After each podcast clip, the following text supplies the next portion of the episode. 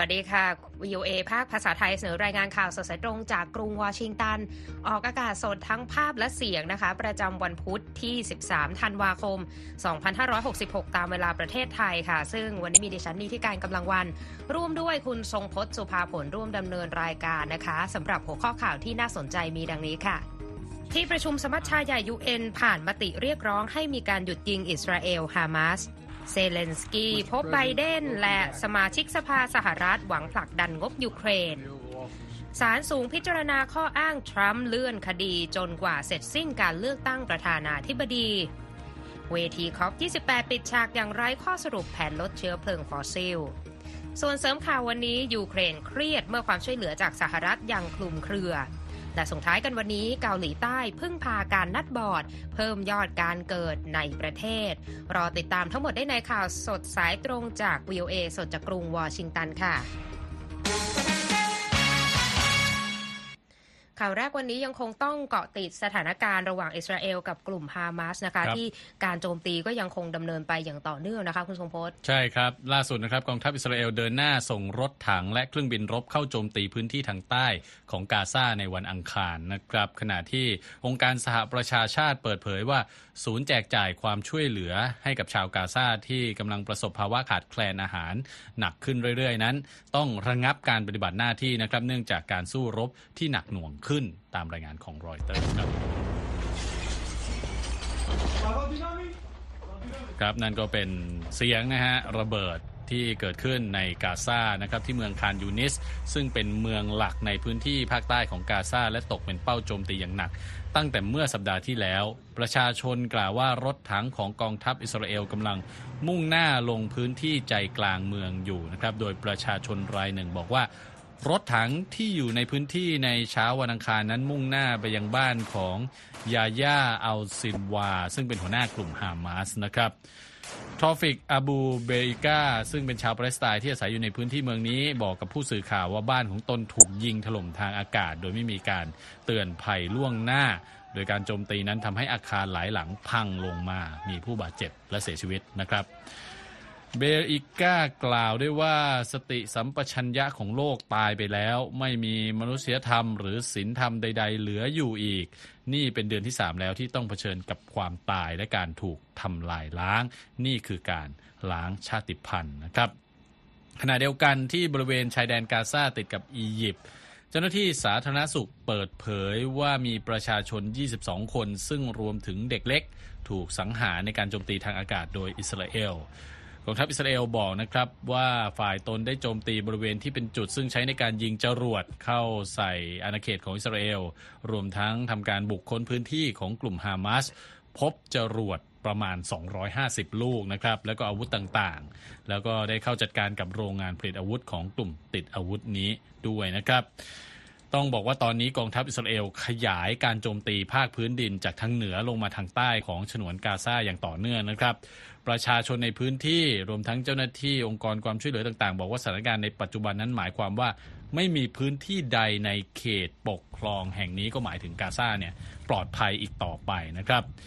ส่วนโครงการอาหารโลกของสหประชาชาติบอกด้วยว่าประชาชนราวครึ่งหนึ่งของกาซากำลังตกอยู่ในภาวะอดอยาก รุนแรงขึ้นเรื่อยๆ ส่วนสำนักงงานเพื่อการประสานงานด้านมนุษยธรรมแห่งสหประชาชาติเปิดเผยว่าการแจกจ่ายความช่วยเหลือต้องเป็นไปอย่างจำกัดนะครับในเขตราฟาซึ่งติดกับพรมแดนอียิปต์หลังจากที่เขตปกครองนี้ต้องหยุดการปฏิบัติงานในช่วง 2-3 วันที่ผ่านมาเนื่องจากภาวะการสู้รบของสงครามที่รุนแรงขึ้นเรื่อยๆนะครับ มีรายงานอีกด้วยนะครับ คุณนิติการค่ะที่มาจากทางโฆษกกระทรวงสาธารณสุขกาซาที่บอกว่ากองทัพอิสราเอล บุกเข้าโรงพยาบาลคามาลอัดวานทางตอนเหนือของกาซาและและขออภัยครับทำการจับกลุ่มตัวผู้ชายทั้งหมด ซึ่งรวมถึงเจ้าหน้าที่การแพทย์ไว้ที่สนามหน้าโรงพยาบาล แต่รอยเตอร์สบอกนะครับว่ากองทัพอิสราเอลไม่ได้ให้ความเห็นเกี่ยวกับประเด็นนี้แต่อย่างใดครับคุณนิติการ ค่ะ ไปที่อีกเออการประชุมหนึ่งนะคะ ที่ประชุมสมัชชาใหญ่ขององค์การสหประชาชาติค่ะ ได้จัดการประชุมนัดฉุกเฉินขึ้นในวันอังคารนะคะ โดยเป็นการผ่านมติ เรียกร้องให้มีการหยุดยิงในสงครามอิสราเอลฮามาสเพื่อจุดประสงค์ด้านมนุษยธรรมนะคะ การประชุมนัดพิเศษนั้นเริ่มต้นในช่วงบ่ายวันอังคารตามเวลาในนครนิวยอร์กค่ะ โดยใช้เวลาการหารือเพียงชั่วโมงเศษนะคะ ก่อนที่จะมีการลงมติเสียงส่วนใหญ่หรือว่าเกิน 2 ใน 3 รับรองมติดังกล่าวนะคะ โดยมีมติโดยมีประเทศสนับสนุน 153 เสียง ไม่เห็นด้วย 10 เสียง แล้วก็งดออกเสียง 23 เสียงนะคะ ร่างมติดังกล่าวมีเนื้อหาที่แสดงถึงความกังวลอย่างมาก เกี่ยวกับสถานการณ์ด้านมนุษยธรรมในระดับวิบัติหายนะในฉนวนกาซาและความทุกข์ทรมานของประชากรพลเรือนปาเลสไตน์และเน้นย้ำถึงความจำเป็นที่จะปกป้องพลเรือนทั้งอิสราเอลและปาเลสไตน์ภายใต้อำนาจของกฎหมายระหว่างประเทศค่ะ มตินี้ยังเรียกร้องให้มีการปล่อยตัวประกันทั้งหมดโดยไม่มีเงื่อนไขนะคะ และให้มีการเปิดทางให้กับความช่วยเหลือด้านมนุษยธรรมทั้งหลายด้วยฝั่งประธานาธิบดีโจไบเดนแห่งสหรัฐได้กล่าวเมื่อวันอังคารค่ะว่าอิสราเอลนั้นกำลังสูญเสียแรงหนุนจากนานาชาติ เพราะการทิ้งระเบิดโดยไม่เลือกหน้าเข้าใส่พลเรือน ขณะที่เดินหน้าทำสงครามกับกลุ่มติดอาวุธฮามาสค่ะคุณทรงพจน์ ครับย้อนไปเมื่อสัปดาห์ที่แล้วนะครับคณะมนตรีความมั่นคงสหประชาชาติก็ไม่สามารถผ่านมติคล้ายๆกันนี้ออกมาได้นะครับ หลังสหรัฐใช้สิทธิ์บีโต้แต่ในการประชุมสมัชชาใหญ่ UN นั้นไม่มีการใช้สิทธิ์บีโต้ใด ๆ นะครับ ขณะที่มตินั้นก็ไม่ได้มีผลบังคับใช้ แต่มีนัยยะทางการเมืองอยู่นะฮะก่อนการประชุมที่ UN ในวันพุธการต่อสู้ในกาซาก็ยังเดินหน้าอย่างต่อเนื่องนะครับ อิสราเอลนั้นทำการโจมตีทางอากาศ ใส่ในพื้นที่ภาคกลางและภาคใต้ของกาซาอย่างหนักหน่วง กองทัพอิสราเอลกล่าวว่าการโจมตีทางอากาศนั้นมีจุดประสงค์เพื่อทำลายจุดยิงจรวดของกาซาอย่างที่รายงานไปแล้วนะครับ ขณะเดียวกันองค์การอนามัยโลกออกมาเรียกร้องในวันอังคาร ให้มีการปกป้องคุ้มครอง การนำส่งความช่วยเหลือด้านมนุษยธรรม และบริการด้านสาธารณสุขในกาซานะครับ แล้วก็อ้างไปถึงความยากลำบากที่ทีมงานขององค์การอนามัยโลกเนี่ยประสบ ระหว่างการนำส่งสเสบียงทางการแพทย์ ไปยังโรงพยาบาลแห่งหนึ่งในกาซาซิตี้ และระหว่างการอพยพผู้ป่วยที่ได้รับบาดเจ็บอย่างหนักนะครับ พร้อมบอกด้วยว่ามีความล่าช้าที่จุดตรวจของทหารเทเดรสอัธนอมเกเบเยซุส ผู้อำนวยการใหญ่ขององค์การอนามัยโลก กล่าวว่าผู้คนในกาซามีสิทธิ์ที่จะเข้าถึงบริการด้านสาธารณสุข และก็บอกด้วยนะครับว่า ระบบสาธารณสุขนั้นต้องได้รับการคุ้มครองแม้ในภาวะสงครามนั่นเองครับค่ะจากสถานการณ์อิสราเอลกับกลุ่มฮามาสนะคะ ขยับไปที่ยูเครนกันบ้างนะคะ วันนี้ที่กรุงวอชิงตัน ประธานาธิบดีวลาดิเมียร์เซเลนสกี้ก็ได้รับการต้อนรับจากสมาชิกสภา ผู้แทนราษฎรและทางวุฒิสภานะคะระหว่างการเยือนกรุงวอชิงตันของผู้นำยูเครนเมื่อวันอังคาร รวมถึงได้พบปะหารือกับประธานาธิบดีโจไบเดนแห่งสหรัฐด้วยนะคะเพื่อที่จะหาการสนับสนุนจากสหรัฐในการต่อต้านการรุกรานของรัสเซียนะคะโดยผู้นำทั้งสองก็ได้พบกันที่ทำเนียบข่าวนะคะแล้วก็ทาง ประธานาธิบดีโจไบเดนแห่งสหรัฐก็มีการกล่าวกับผู้นำยูเครนที่ทำเนียบข่าว เพื่อที่จะให้คำมั่นในการสนับสนุนยูเครน และกดดันให้สภาสหรัฐนั้น ผ่านงบช่วยเหลือยูเครนโดยเร็วที่สุดไปฟังเสียงของประธานาธิบดีไบเดนกันค่ะ Congress needs to pass a supplemental funding for Ukraine before they break uh, the holiday recess, ผู้ possibly นำสห give. รัฐบอกว่าผมได้ร้องขอคอนเกรสให้ทำในสิ่งที่ถูกต้อง คือการยืนหยัดเคียงข้างยูเครน และยืนหยัดเคียงข้างเสรีภาพ แล้วว่าคอนเกรสต้องผ่านงบช่วยยูเครน ก่อนที่พวกเขาจะหยิบยื่นของขวัญที่ดีที่สุดให้แก่ปูติน ทางประธานาธิบดีโวโลดิเมียร์เซเลนสกี้ก็ได้กล่าวที่กรุงวอชิงตันด้วยว่ายูเครนนั้นมีความคืบหน้าไปมากในการพึ่งพาตนเอง และลดการพึ่งพาเงินช่วยเหลือในสงครามนี้ พร้อมกับบอกว่า เรากำลังเดินหน้าไปอย่างทิศทางที่ถูกต้องนะคะ ที่ผ่านมาสมาชิกพรรครีพับลิกันต่างลังเลที่จะอนุมัติความช่วยเหลือยูเครนที่ประธานาธิบดีโจไบเดนได้ร้องขอไปก่อนหน้านี้ค่ะ ทางประธานสภาผู้แทนราษฎรสหรัฐไมค์จอห์นสันจากพรรครีพับลิกันก็ได้กล่าวหลังการหารือกับประธานาธิบดีเซเลนสกี้เมื่อวันอังคารนะคะว่า คณะทำงานของประธานาธิบดีไบเดนนั้นต้องแสดงข้อมูลมากกว่านี้ เกี่ยวกับเส้นทางการเงินของงบช่วยเหลือดังกล่าวว่าจะถูกนำไปใช้อย่างไรบ้าง ยูเครนกำลังเข้าสู่ฤดูหนาวที่2ของสงครามระหว่างรัสเซียและยูเครนนะคะที่ชาวยูเครนจำนวนมากต้องเสียชีวิตจากความขัดแย้งนี้ ขณะที่ยูเครนกำลังเผชิญกับความติดขัดด้านงบประมาณ ความช่วยเหลือจากต่างประเทศที่ยังคลุมเครือ และการรุกคืบของรัสเซียในฝั่งตะวันออก ซึ่งทำให้ประธานาธิบดีเซเลนสกี้นั้นต้องการการสนับสนุนจากรัฐบาลวอชิงตันเป็นอย่างยิ่งค่ะ ทางข้อมูลล่าสุดของหน่วยข่าวกรองสหรัฐนะคะชี้ให้เห็นว่า รัสเซียดูเหมือนจะเชื่อว่าทางตันด้านการทหารตลอดฤดูหนาวนี้จะทำให้การสนับสนุนของชาติตะวันตกต่อยูเครน ร่อยหรอลงไปและท้ายที่สุดแล้ว ก็จะเป็นข้อได้เปรียบสำหรับรัสเซียนะคะตามการเปิดเผยของโฆษกสภาความมั่นคง แห่งชาติสหรัฐเอเดรียนวัตสันนะคะและการสำรวจความเห็นของชาวอเมริกันเมื่อเดือนก่อนคุณทรงพจน์จากรอยเตอร์และ Ipsos นะคะพบว่า 41%ของชาวอเมริกันสนับสนุนการจัดส่งอาวุธให้แก่ยูเครนนะคะขณะที่ 32% คัดค้าน แล้วก็มีกลุ่มที่ไม่แน่ใจในการเดินหน้าสนับสนุนยูเครนของสหรัฐด้วยเช่นกันนะคะ เกี่ยวเนื่องกับเรื่องนี้ค่ะความกังวลกำลังปกคลุมประชาชนชาวยูเครนเหมือนกันนะคะ เมื่อร่างกฎหมายจะส่งความช่วยเหลือฉุกเฉินชุดใหม่จากสหรัฐให้กับยูเครนนั้นยังคงติดค้างอยู่ในครับรัฐสภาอเมริกัน ซึ่งวันนี้คุณทรงพจน์เรียบเรียงรายงานจากผู้สื่อข่าวแอนนาเชนิโควาจากกรุงเคียฟมาถ่ายทอดเสนอค่ะ ครับ เมื่อครู่คุณ นิติการบอกว่าชาวยูเครนเนี่ยกำลังเข้าสู่ฤดูหนาวที่สองนะฮะค่ะภายใต้การลุกรานของรัสเซีย ก็คือเป็นช่วงเทศกาลที่ซึ่งปกติแล้วก็จะมีการเฉลิมฉลองกันนะนะค่ะคริสต์มาสปีใหม่แต่คราวนี้เนี่ยเป็นปีที่สองแล้วนะครับ ที่ชาวยูเครนจะต้องอยู่ภายใต้ความหนาวท่ามกลางสงคราม แล้วก็ความไม่แน่นอนที่หลายอย่างด้วยกันนะครับ โดยเฉพาะเรื่องของความช่วยเหลือที่เอ่อจะเอ่อมาจากสหรัฐนะครับ นับตั้งแต่รัสเซียเริ่มรุกรานยูเครนอย่างเต็มรูปแบบเมื่อเดือนกุมภาพันธ์ปีที่แล้วนะครับยูเครนก็ต้องบอกว่าต้องพึ่งพาความสนับสนุนทั้งด้านการทหารและการเงินจากชาติพันธมิตร โดยเฉพาะอย่างยิ่งสหรัฐ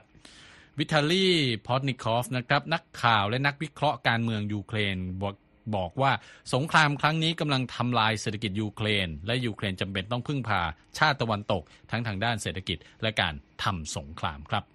Сама Україна не може зупинити Росію в її політичних амбіціях. Це може กับ зробити เขาบอกนะครับพอนิคอฟผู้นี้เขาบอกว่าลำพังยูเครนเองนั้นไม่สามารถยับยั้งความทะเยอทะยานทางการเมืองของรัสเซียได้ แต่ต้องอาศัยความช่วยเหลือจากชาติตะวันตก และว่าด้วยการสนับสนุนดังกล่าวยูเครนจึงสามารถปกป้องอธิปไตยเหนือดินแดน และความเป็นรัฐชาติไว้ได้นะครับ รวมถึงสามารถฟื้นฟูเศรษฐกิจโดยไม่ต้อง พึ่งเงินกู้หรือมาตรการช่วยเหลืออื่น ๆ อย่างไรก็ตามในขณะที่บรรดาผู้นำยูเครนพยายามทำงานเพื่อโน้มน้าวพันธมิตร ให้จะส่งความสนับสนุนตามที่รัฐบาลกรุงเคียฟต้องการต้องบอกว่าบนท้องถนนในกรุงเคียฟ หรือเมืองใหญ่ ๆ ของยูเครนยังคงมีบรรยากาศความกังวลปกคลุมอยู่ทั่วไปนะครับ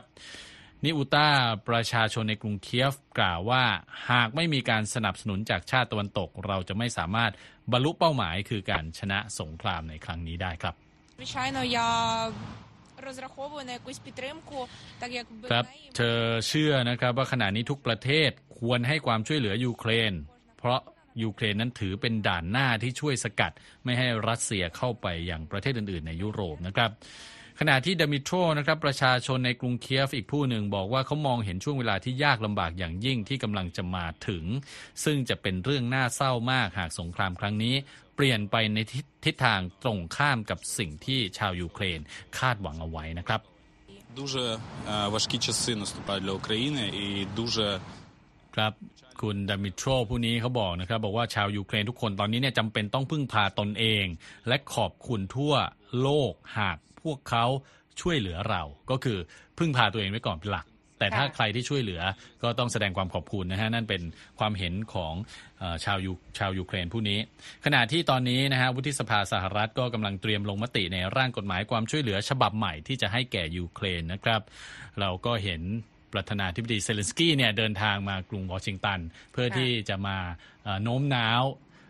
สมาชิกวุฒิสภาสหรัฐด้วยตัวเองนะฮะขณะที่ชาวกรุงเคียฟจำนวนมาก ก็ตอนนี้ต้องบอกว่าเตรียมรับปีใหม่ที่กำลังจะมาถึง ซึ่งคาดว่าจะเป็นปีที่เต็มไปด้วยความไม่แน่นอนที่กำลังจะเกิดขึ้นเช่นกันครับคุณนิติการ ค่ะ ถือเป็นฤดูหนาวแห่งความไม่แน่นอนสำหรับสถานการณ์ในยูเครนนะคะ คุณครับทรงพจน์ เรามาฟังข่าวกันต่อนะคะ จากที่ปากีสถานค่ะเพราะว่าทางการปากีสถานรายงานว่ากลุ่มติดอาวุธโจมตีพื้นที่แคว้นไคเบอร์ปักทุนควาทางตอนเหนือของประเทศนะคะในช่วงเช้าวันอังคาร จนเป็นเหตุให้มีนายทหารเสียชีวิตไป 23 นายด้วยกันนะคะการโจมตีดังกล่าวเกิดขึ้นที่พื้นที่ตาราบานของเขตเตราอิสมาอิลข่าน ใกล้กับพรมแดนอัฟกานิสถานค่ะ หน่วยงานสื่อ Inter Services Public Relation หรือ ISPR ของกองทัพปากีสถาน ยืนยันตัวเลขผู้เสียชีวิตข้างต้นนะคะและรายงานด้วยว่ากองทัพสังหารผู้ก่อการร้าย 27 คนในปฏิบัติการตามจุดต่างๆ ด้วย แถลงการของกองทัพที่ส่งให้กับสื่อต่างๆ หลังเหตุโจมตีผ่านพ้นไปหลายชั่วโมงแล้ว ชี้ว่าผู้ก่อการร้าย 6 คน โจมตีที่มั่นของกองกำลังฝ่ายความมั่นคงในช่วงก่อนรุ่งสาง และระบุว่าความพยายามที่จะบุกเข้าไปในที่มั่นถูกสกัดได้สำเร็จ และบีบผู้ก่อการร้ายให้ขับรถบรรทุกระเบิดเข้าใส่ที่มั่นก่อนจะเกิดเหตุระเบิดฆ่าตัวตายซ้ำนะคะ ข้อมูลในแถลงการดังกล่าวยืนยันได้ว่า ผู้ก่อการร้ายทั้งหมด 6 คนถูกจัดการอย่างมีประสิทธิภาพและส่งไปลงนรกแล้ว การโจมตีของกลุ่มก่อการร้ายครั้งล่าสุดนี้เกิดขึ้นหลังกองทัพปากีสถาน ปฏิบัติการจัดการผู้ก่อการร้ายในเขตเตราเอิสมาอิลคาน เมื่อวันที่ 11-12 ธันวาคมนะคะ ซึ่ง ISPR รายงานด้วยว่ามีการสังหารผู้ก่อการร้ายไป 21 คน ขณะที่เจ้าหน้าที่ทหารสองนายเสียชีวิตในปฏิบัติการดังกล่าว โดยกลุ่มเทริกอีจิฮัดปากีสถานเป็นกลุ่มติดอาวุธค่อนข้างใหม่ และยังไม่ค่อยเป็นที่รู้จักกันนักนะคะ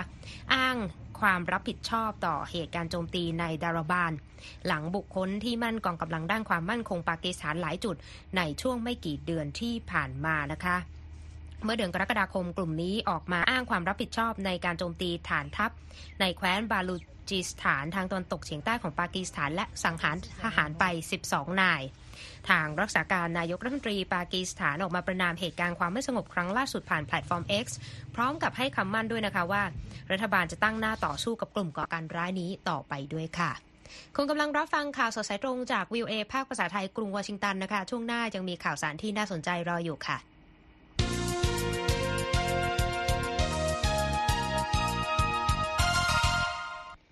ใกล้จะเข้าสู่การเลือกตั้งในปี 2024 นะคะ คุณทรงพครัลบแต่ว่าประเด็นเกี่ยวกับตัวของอดีตประธานาธิบดีโดนัลด์ทรัมป์เนี่ยดูเหมือนจะยังไม่สิ้นสุดนะคะ คุณทรงพลใช่ครับ ต้องขึ้นศาลอะไรกันอีกหลายครั้งเลยนะฮะค่ะ ล่าสุดทางอายการพิเศษกระทรวงยุติธรรมสหรัฐนะครับร้องขอศาลสูงให้เร่งพิจารณาว่าอดีตประธานาธิบดีโดนัลด์ทรัมป์ได้รับความคุ้มครองทางกฎหมาย และไม่ต้องถูกดำเนินคดีในข้อหาสมคบคิด ล้มล้างผลการเลือกตั้งเมื่อปี 2020 ที่พ่ายแพ้ให้กับโจไบเดนไปหรือไม่นะครับ เมื่อวันจันทร์ที่ผ่านมาแจ็คสมิธ อายการพิเศษกระทรวงยุติธรรมได้ขอให้ศาลสูงพิจารณายืนยันคำพิพากษา โดยผู้พิพากษาธัญญาชัดแคนนะครับ ที่ให้เดินหน้าคดีดังกล่าว และให้ข้ามขั้นตอนการพิจารณาคำอุทธรณ์จากทรัมป์ให้พลิกคำพิพากพิพากษาที่ว่านี้นะครับ ทั้งนี้คำขอของสมิธนั้นเป็นความพยายามที่จะทำให้อดีตผู้นำสหรัฐ ปรากฏตัวในศาลตามกำหนดในวันที่ 4 มีนาคมปีหน้า หลังรับคำร้องไม่กี่ชั่วโมงนะครับศาลสูงก็ตกลงที่จะเปิดรับฟังข้อโต้แย้งจากทั้งสองฝ่าย ในประเด็นที่ว่าศาลควรจะเดินหน้าพิจารณาคดีนี้ และพิพากษาว่าทรัมป์มีสิทธิ์ที่จะได้รับการคุ้มครองตามกฎหมายจากการถูกดำเนินคดีหรือไม่ พร้อมแจ้งทีมทนายของทรัมป์ให้ส่งเอกสารภายในวันที่ 20 ธันวาคม การเดินหน้าขอให้ศาลสูงพิจารณาประเด็นนี้เป็นความพยายามของอายการพิเศษไม่ให้ทรัมป์หลบเลี่ยงการถูกดำเนินคดี ไปจนถึงการเลือกตั้งประธานาธิบดีสหรัฐในเดือนพฤศจิกายนปีหน้านะครับ เวลานี้ต้องบอกว่าทรัมป์ทรัมป์คือตัวเก่งอันดับหนึ่งที่จะได้เป็นผู้แทนพรรครีพับลิกัน ลงชิงตำแหน่งประธานาธิบดี แม้จะมีคดีความติดตัวอยู่ถึง 4 คดี แล้วก็เผชิญข้อกล่าวหากระทำความผิด 91 กระทงด้วยกันนะครับ หากทรัมป์สามารถชนะเลือกตั้งได้ในขณะที่คดีความยังไม่ถึงศาลระดับรัฐบาลกลางเขาก็จะสามารถสั่งให้อาการสูงสุด ถอนฟ้องคดีที่สมิธเป็นผู้ฟ้องนะครับ ได้แก่คดีแทรกแซงการเลือกตั้ง และคดีที่เกี่ยวกับการเก็บเอกสารชั้นความลับ ในสมัยที่ยังดำรงตำแหน่งประธานาธิบดีไว้กับตัว ก่อนหน้านี้นะครับศาลสูงเคยปฏิเสธคำขอของทรัมป์และกลุ่มผู้สนับสนุนในการโต้แย้งผลการเลือกตั้งเมื่อปี 2020 และก็ได้ปัดตกคำกล่าวอ้างที่ว่าตำแหน่งประธานาธิบดี หมายถึงตนไม่ต้องถูกตรวจสอบ รวมทั้งปฏิเสธความพยายามของทรัมป์ในการปิดบังบันทึกทางการเงินด้วยนะครับ โดยก่อนหน้านี้ผู้พิพากษาซัสคารเคยมีความเห็นในกรณีข้างต้น บอกว่าการดำรงตำแหน่งประธานาธิบดีไม่ได้หมายความว่าจะได้ตั๋วรอดคุก ตลอดชีวิตแต่อย่างใดครับคุณอิทธิการค่ะนั่นก็เป็นประเด็นทางการเมืองสหรัฐที่ต้องติดตามกันนะคะ ไปเช็คสภาพตลาดหุ้นสหรัฐกันบ้างนะคะ วันนี้เขียวยกแผงเลยนะคะ คุณทรงพจน์ดาวครับโจนส์บวก 173 จุดที่ 36,578 จุด S&P บวก 21 จุดที่ 4,644 จุดนะคะ NASDAQ บวก 101 จุดที่ 14,533 จุด ราคาทองคำ เขียวอ่อนๆนะคะ 0.09%ที่ 1,995 ดอลลาร์กับอีก 40 เซนต์ต่อออนซ์ และค่าเงินบาทค่ะ 1 ดอลลาร์แลกได้ 35 บาทกับอีก 71 สตางค์นะคะ ไปดูความเคลื่อนไหวของ IMF ที่มีต่อความช่วยเหลือยูเครนกันบ้างคุณทรงพจน์ ครับผมคณะกรรมการของกองทุนการเงินระหว่างประเทศนะครับ หรือ IMF ในวันจันทร์อนุมัติการเบิกจ่ายงบ 900 ล้านดอลลาร์ให้กับยูเครน โดยเงินก้อนนี้เป็นส่วนหนึ่งของเงินกู้ระยะยาวที่ให้กับยูเครนนะครับ คริสตาลิน่ากอร์เกียวากรรมการผู้จัดการใหญ่ของ IMF บอกกับผู้สื่อข่าวหลังประชุมกับประธานาธิบดีโวโลดิเมียร์เซเลนสกี้ว่าเศรษฐกิจของยูเครนมีความยืดหยุ่นในการฟื้นตัวได้อย่างดี แม้จะเผชิญกับการรุกรานของรัสเซีย ก็เกี่ยวว่านะครับระบุในแถลงการด้วยว่าเมื่อมองไปข้างหน้า คาดกันว่าการฟื้นฟูของยูเครนน่าจะเดินหน้าต่อไปได้ แต่ภาพรวมยังเผชิญกับปัจจัยเสี่ยงสำคัญนะครับ จากความไม่แน่นอนในระดับสูง ซึ่งก็เกี่ยวข้องกับภาวะสงครามนั่นเอง เธอยังบอกด้วยว่าสิ่งที่สำคัญก็คือการให้ความสนับสนุนทางการเงินจากภายนอก ภายใต้เงื่อนไขที่ผ่อนปลนแล้วก็ยังต้องเดินหน้าต่อไปในแบบที่ทันท่วงทีและคาดการณ์ได้นะครับ ทางประธานาธิบดีเซเลนสกี้ก็ออกมากล่าวขอบคุณ IMF สำหรับการให้การสนับสนุนต่อประเทศที่อยู่ในภาวะสงคราม พร้อมโพสต์ผ่านแพลตฟอร์มเทเลแกรมบอกว่าขอบคุณสำหรับการสนับสนุนยูเครนและการเฉลิมฉลองความสำเร็จของประเทศและประชาชน ของเรานะครับคุณอิทธิการค่ะไปอีกเวทีหนึ่งที่ต้องจับตากันนะคะ คือ COP 28 ที่นครดูไบเพราะว่าปรากฏว่าการประชุมสมัชชาประเทศภาคีอนุสัญญาสหประชาชาติว่าโดยการเปลี่ยนแปลงสภาพภูมิอากาศสมัยที่ 28 ครั้งนี้ ปิดฉากไปแบบไร้ข้อสรุปในวันอังคารนะคะ แล้วต้องครับมีการต่อเวลานะเพื่อจัดทำร่างปฏิญญา หลังจากนานาประเทศก็ยังประสานความแตกต่างถึงแผนการลดการใช้เชื้อเพลิงฟอสซิลไม่ได้ในเวทีนี้นะคะ คุณทรงพจน์ครับหลายประเทศออกมาวิจารณ์ร่างปฏิญญาที่เผยแพร่ออกมาเมื่อวันจันทร์ ซึ่งระบุ 8 ทางเลือกให้แต่ละประเทศนั้น ค่อยๆ ลดการใช้เชื้อเพลิงฟอสซิลนะคะ โดยบอกว่าล้มเหลวในการเรียกร้องให้เกิดการลดการใช้เชื้อเพลิงฟอสซิล ซึ่งบรรดานักวิทยาศาสตร์ก็ระบุว่า เป็นต้นตอของการปล่อยก๊าซเรือนกระจกที่ใหญ่ที่สุดนะคะ การประชุมครั้งนี้ได้รับการจับตามองอย่างมากเนื่องจากว่าตัวแทนจากเกือบ 200 ประเทศ ตั้งแต่สหรัฐสหภาพยุโรปไปจนประเทศหมู่เกาะขนาดเล็ก พยายามจะผลักดันการยุติการใช้น้ำมันเป็นการถาวรเป็นครั้งแรกนะคะ แต่ว่าเจอกระแสต่อต้านจากประเทศสมาชิกกลุ่มโอเปกและพันธมิตรนะคะโดยร่างปฏิญญาฉบับใหม่คาดว่าจะเสร็จสิ้นในวันพุธตามเวลาท้องถิ่น ซึ่งจะมีการหารือเพื่อหาข้อสรุปในประเด็นดังกล่าว หลังจากนั้นภายในวันเดียวกันนั่นเองนะคะคุณทรงพจน์ค่ะครับคุณกำลังรับฟังข่าวสดสายตรงจาก VOA ภาคภาษาไทยกรุงวอชิงตันนะคะเข้าไปรับฟังหรือไปติดตามอ่านรายงานของเรากันได้อีกครั้งทางเว็บไซต์ voa thai com นะคะติดตามเราผ่านทางช่องทางที่หลากหลายบนโซเชียลมีเดียค่ะ ทั้ง Facebook Instagram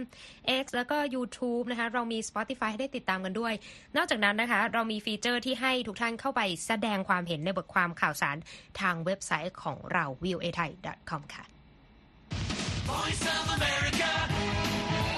VOA, Washington. ส่งท้ายวันนี้นะคะ เข้าสู่เดือนธันวาแล้ว ที่ใครก็อาจจะเจอปัญหาว่ายังไม่มีใครควงคู่ไปเขาน์ดาวน์ปีใหม่อืมรัฐบาลเกาหลีใต้เขาก็ใส่อกใส่ใจนะ รัฐบาลครับท้องถิ่นที่เมืองซองนำเขาใช้วิธีนัดบอร์ดหาคู่เลย เพื่อที่จะให้มีคู่กันสักทีส่งท้ายปี และที่สำคัญมองไกลไปกว่านั้นก็คือ เพิ่มอัตราการเกิดของประชากรในประเทศ แต่ปรากฏว่าผู้เชี่ยวชาญกลับไม่เห็นด้วยกับกลยุทธ์ดังกล่าวค่ะ ซึ่งคุณธัญพรสุนทรวงศ์นำรายงานของรอยเตอร์เกี่ยวกับเรื่องนี้มาถ่ายทอดเสนอค่ะ หญิงและชายชาวเกาหลีใต้จำนวน 100 คนที่หวังจะได้พบกับความรัก มารวมตัวกันที่โรงแรมแห่งหนึ่งใกล้กับกรุงโซล ทุกคนล้วนแต่งกายด้วยชุดที่ดีที่สุด โดยมีป้ายชื่อห้อยอยู่บนเสื้อผ้าของตนค่ะ หญิงชายเหล่านี้เป็นผู้เข้าร่วมกิจกรรมนัดบอร์ดหาคู่ ซึ่งจัดขึ้นโดยเมืองซองนำโดยกิจกรรมนี้คือความพยายามของรัฐบาลท้องถิ่น ในการเพิ่มอัตราการเกิดในประเทศ ที่ความนิยมในการแต่งงานและความกระตือรือร้นในการเป็นพ่อแม่ลดน้อยลง ทั้งนี้ผู้เข้าร่วมกิจกรรมดังกล่าวที่มีอายุอยู่ในช่วง 20 และ 30 ปี จะนั่งเงียบๆอยู่ข้างๆ กันจนกระทั่งโค้ชเริ่มงานด้วยเกมเป่ายิ่งฉุบ และทำให้ห้องนั้นเต็มไปด้วยเสียงพูดคุยและเสียงหัวเราะอย่างรวดเร็วค่ะ ดูเหมือนว่าเมืองนี้จะมีความมุ่งมั่นในเรื่องของการจับคู่ โดยมีการเตรียมไวน์แดง ช็อกโกแลต เกม บริการแต่งหน้าฟรี และแม้แต่การตรวจสอบประวัติสำหรับบรรดาคนโสดที่เข้าร่วมกิจกรรมอีกด้วยนะคะ ลียูมิวัย 36 ปี ซึ่งทำงานให้กับหน่วยงานท้องถิ่นกล่าวว่า เธอต้องสมัครถึง 3 ครั้งจึงจะได้เข้าร่วมกิจกรรมนี้ และเธอเองไม่คิดเลยว่าผู้คนจะแย่งกันเข้าร่วมกิจกรรมมากมายขนาดนี้ค่ะ เจ้าหน้าที่ของเมืองกล่าวว่า หลังจากที่จัดกิจกรรมนี้ไปแล้ว 5 รอบในปีนี้ หนุ่มสาว 198 คนจาก 460 คน เดินออกไปจากงานนัดบอร์ดดังกล่าวในฐานะคู่รัก โดยตกลงที่จะแลกเปลี่ยนช่องทางการติดต่อกับคู่รักของตนค่ะ กรุงโซลเมืองหลวงของเกาหลีใต้ก็เคยคิดที่จะจัดกิจกรรมคล้ายๆ กันนี้ แต่ต้องระงับแผนการดังกล่าวไว้ชั่วคราว หลังจากถูกวิพากษ์วิจารณ์ว่าเป็นการสิ้นเปลืองเงินภาษีของประชาชน และล้มเหลวในการจัดการกับเหตุผลที่อยู่เบื้องหลังของการที่ผู้คนเลือกที่จะไม่แต่งงานและมีลูก โดยเฉพาะอย่างยิ่งในเรื่องค่าใช้จ่ายด้านที่อยู่อาศัยและการศึกษาที่สูงลิบลิ่วค่ะ อัตราการเกิดของเกาหลีใต้ลดลงสู่ระดับต่ำสุดเป็นประวัติการ โดยคิดเป็นอัตราส่วนที่ 0.78 ในปีที่แล้ว ซึ่งถือว่าต่ำที่สุดในโลก ส่วนที่สหรัฐตัวเลขดังกล่าวอยู่ที่ 1.66 และที่ญี่ปุ่นอยู่ที่ 1.3 ในปี 2021สำหรับอัตราเฉลี่ยของประเทศต่างๆ ที่อยู่ในองค์การเพื่อความร่วมมือทางเศรษฐกิจและการพัฒนา หรือ OECD อยู่ที่ 1.58 ในปีเดียวกันค่ะ แต่จองแจฮุนศาสตราจารย์ภาควิชาสวัสดิการสังคม ที่มหาวิทยาลัยสตรีโซกล่าวว่า เป็นเรื่องไร้สาระที่คาดหวังว่ากิจกรรมนัดบอร์ดหาคู่เหล่านี้ จะทำให้อัตราการเกิดสูงขึ้น และว่าจำเป็นต้องมีการใช้งบประมาณสนับสนุนการตั้งครรภ์การคลอดบุตร และการเลี้ยงดูลูกโดยตรง จึงจะเรียกได้ว่าเป็นนโยบายในการเพิ่มอัตราการเกิดนะคะ อย่างไรก็ตามแม้ว่าจะมีเสียงวิพากษ์วิจารณ์ แต่ผู้คนหลายพันคนได้ลงทะเบียนเข้าร่วมกิจกรรมนัดบอร์ดในปีนี้ ซึ่งจัดขึ้นโดยเมืองซองนำชินซังจิน นายกเทศมนตรีเมืองซองนำกล่าวว่า การเผยแพร่ทัศนคติเชิงบวกเกี่ยวกับการแต่งงาน จะช่วยเพิ่มอัตราการเกิดได้ในที่สุด โดยเน้นว่ากิจกรรมการนัดบอร์ดเป็นเพียงหนึ่งในหลาย ๆ นโยบายที่เมืองซองนำได้ประกาศใช้ เพื่อแก้ปัญหาในเรื่องอัตราการเกิดของคนในประเทศค่ะ นายกเทศมนตรีชินกล่าวด้วยว่า ปัญหาเรื่องอัตราการเกิดที่ต่ำลงนี้ ไม่สามารถแก้ไขได้ด้วยนโยบายเดียว แล้วว่าเป็นหน้าที่ของรัฐบาลในเมืองนี้ ที่จะสร้างสภาพแวดล้อมสำหรับผู้ที่ต้องการแต่งงานในการหาคู่ครองของตนค่ะธัญพรสุนทรวงศ์ VOA ภาคภาษาไทย กรุงวอชิงตันค่ะ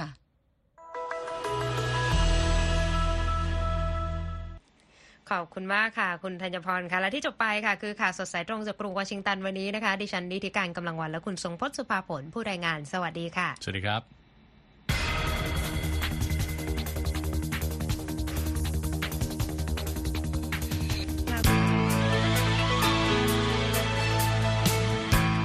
ครับและที่จบไปเป็นรายการจาก VOA ภาคภาษาไทย รายงานสดส่งตรงจากกรุงวอชิงตันประเทศสหรัฐ คุณผู้ฟังสามารถติดตามข่าวสารจากทั่วโลกได้ในทุกที่ทุกเวลาที่เว็บไซต์ voa thai com รวมถึงทุกช่องทางในโซเชียลมีเดีย Facebook YouTube Twitter และ Instagram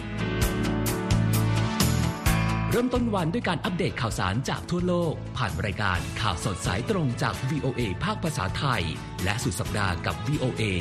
ทั้งยังเรียนรู้เรื่องราวทางวัฒนธรรม และไลฟ์สไตล์ผ่านรายการภาษาอังกฤษแบบอเมริกันของเรา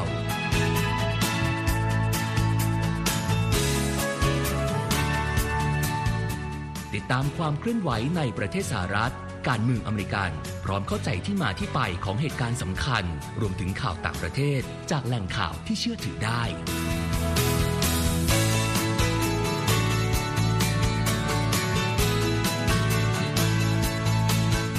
นอกจากนี้ VOA ยังมีบทสัมภาษณ์และคอนเทนต์แบบ Exclusive จากบุคคลที่น่าสนใจหลากหลายวงการ และยังมีเรื่องราวของคนไทยในประเทศสหรัฐอีกด้วย